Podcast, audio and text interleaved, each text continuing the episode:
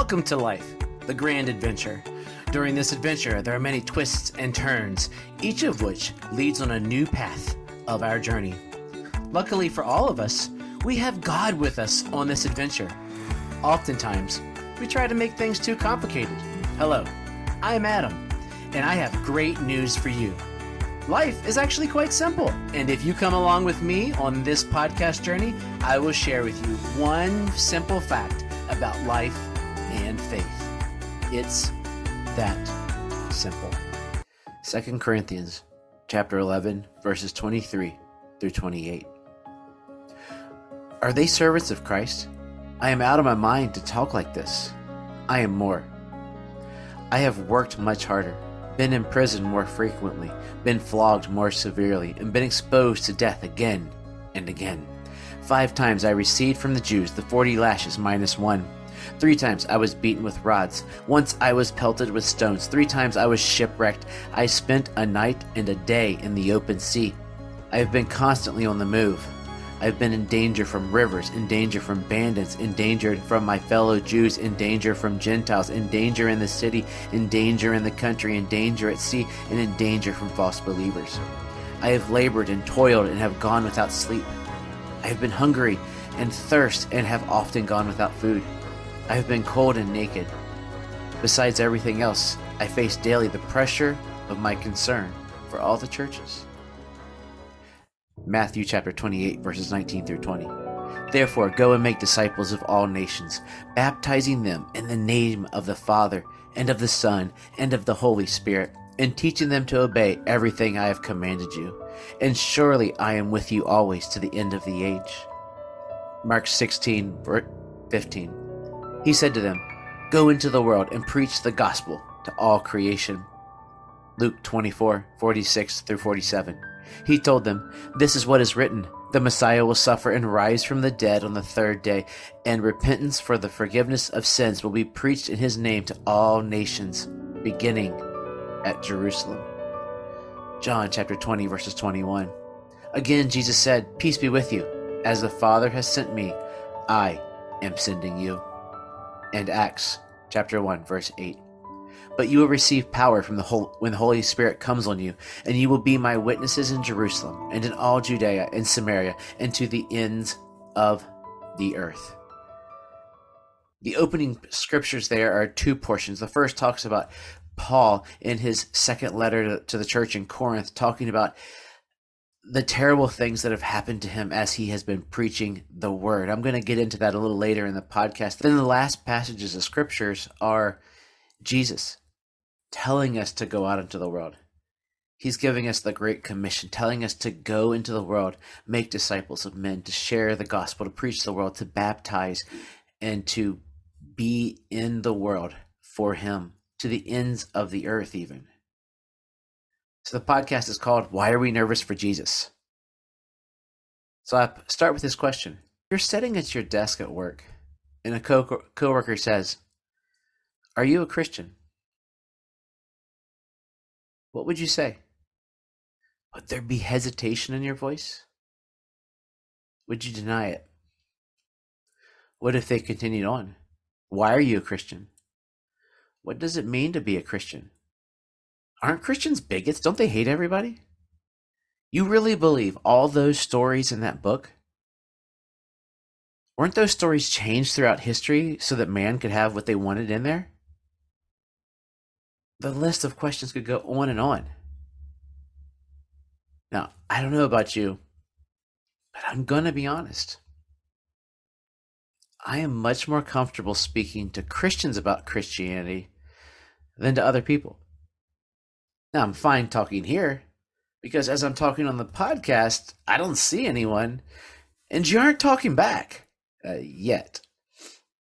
I do have to retract the first part of that statement, though, first, because yes, talking to Christians, but not, I should have said most Christians.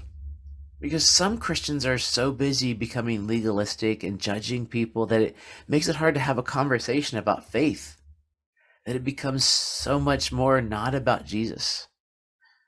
But that's for another podcast. That's for another discussion that we could have. So the question I got to think to myself is why why do I feel that way? Why am I not comfortable as I should be walking out into the world talking about Jesus? Why am I nervous? And I would say the big word here is fear. Fear of judgment. Will they assume things about me now? Fear of repercussions. Will I lose a friend, a job, or etc.? The, uh, a few months ago, I accidentally invited a Muslim student to church, so that could be a fear of a loss of job. Luckily, she has a lot of respect for me as a teacher, and we have a great relationship. And she wanted to come to the church, which is what led to the conversation. Uh, one of her friends goes to my church, so I said, "Just come on over." And then jokingly, uh, I mentioned to her. I said, "I think I just got fired," and she laughed, and we joked. And um, she came to me recently just to celebrate that she got into college, which is awesome. So I, she she's one that I need to pray for because she wants to check out the church. That means she's seeking something. Or maybe we have a fear of messing up. That's probably my biggest fear. I like speaking to people. My job, I, I, I can't teach Jesus as a teacher, so it's obviously there. People know that I'm a Christian wherever I am these days. But I'm fearful that I might say or do something wearing my I have on one of my Men's Alliance shirts or when I wear a Jesus shirt that will affect their thoughts on Jesus that might do something bad to and negatively impact where they go in their journey. Because salvation is so important and I don't want to hurt someone's and that's that's my fear that I, am starting to get over. Starting it's it's hard. But many of us might also fear being cornered and not knowing what to say. That's a big fear that you can solve. You have to put in the work. If you want to get better at anything, you've got to practice. If you want to get better at shooting a basketball, you don't just go magically, I'm better. You have to set and spend hours shooting a ball into the net, shooting the ball into the net, shooting the ball into the net. Well, it's the same thing with your faith. If you want to know your faith, you want to be concerned and knowledgeable well, then read the Bible. Listen to commentaries. Read about the Bible. Listen to pastors. Join a Bible study. There are so many ways that you can get the word into you and know what you believe.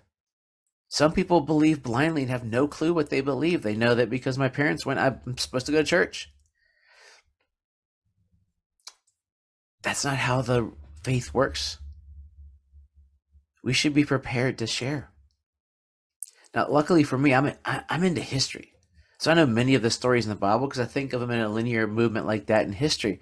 And as I've grown older, and I still am working on understanding some of the challenging verses, the stories, how they all connect together. But I 100% believe the Bible is God's word. So, long story short, we need to do our work.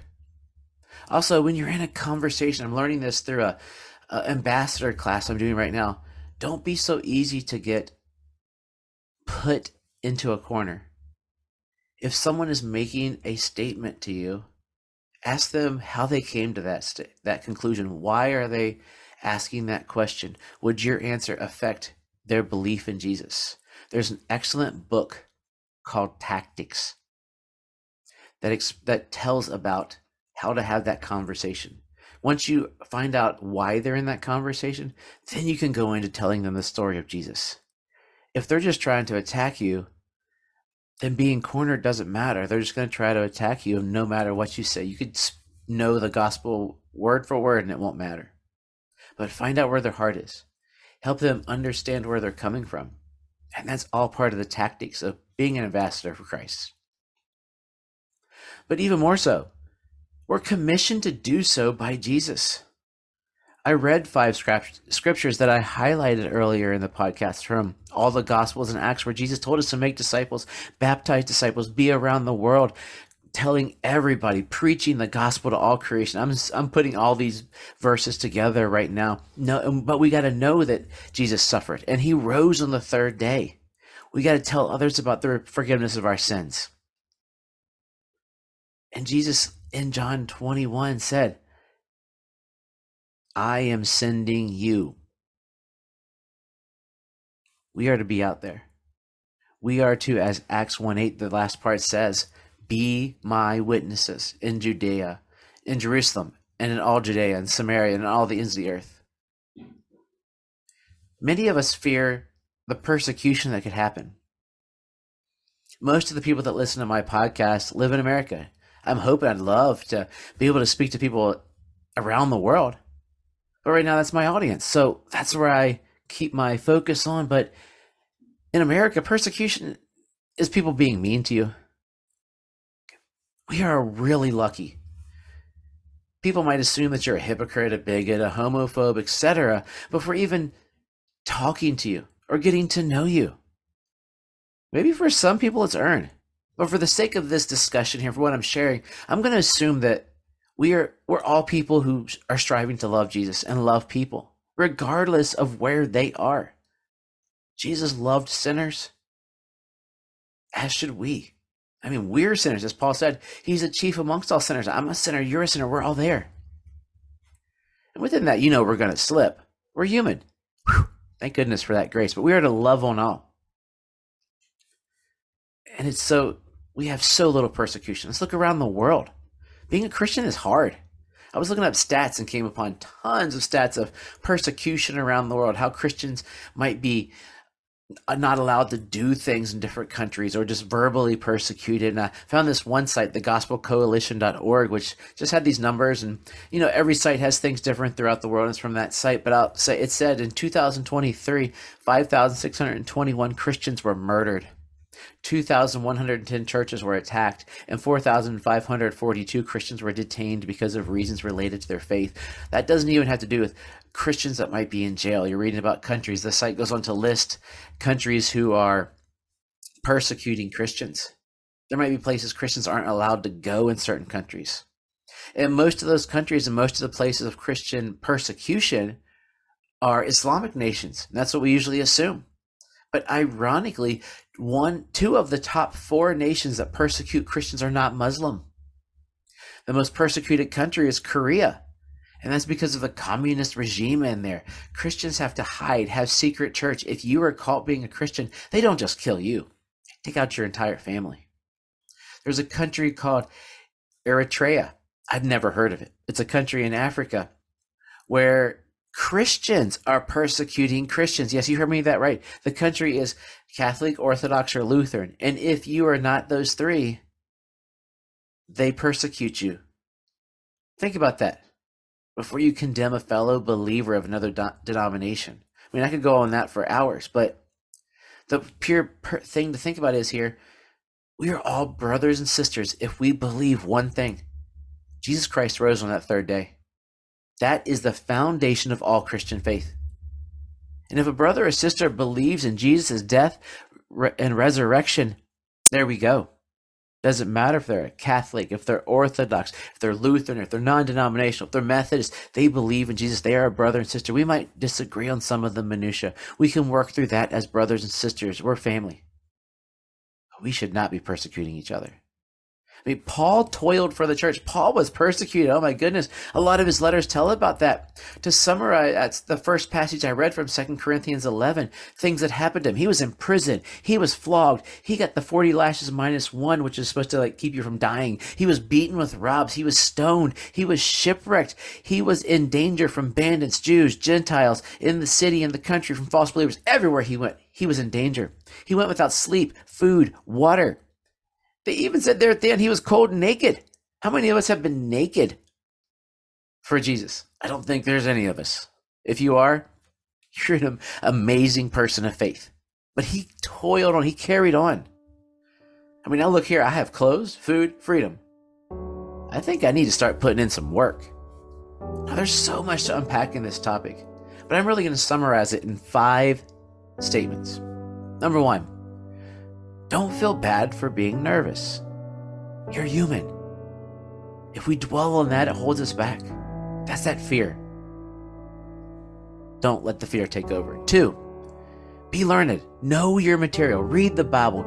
Listen to commentaries. Go to church. Listen to pastors. Join the groups. Three, Be with others to learn. Be in a community of Christian brothers and sisters. We grow together. The book of Acts is all about the growth of the church, talks about the importance of us being together. Jesus didn't walk by himself, he had 12 brothers with him as he walked around and many followers. Four, take that step. Let people know what you believe. Don't just, you don't have to jump on a soapbox. Just be prepared to tell about Jesus. So 1 Peter chapter 3 verses 15 through 16. Instead, you must worship Christ as Lord of your life. And if someone asks you about your hope as a believer, always be ready to explain it. But here's an important part. 16. But do this in a gentle and respectful way. Keep your conscience clear. Then, if people speak against you, they will be ashamed when they see what a good life you live because you belong to Christ. I love that verse. And 5. Do not fear.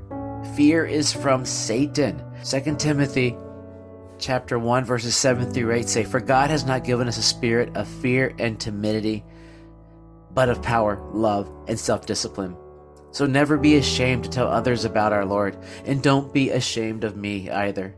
Even when I though I'm imprisoned for him, with the strength God gives you, be ready to suffer with me for the sake of the good news. Paul is still preaching to not fear from prison.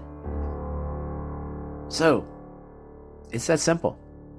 In today's church, many are nervous to talk about Jesus due to fear. We all hit that moment. Know this, you are not the only one.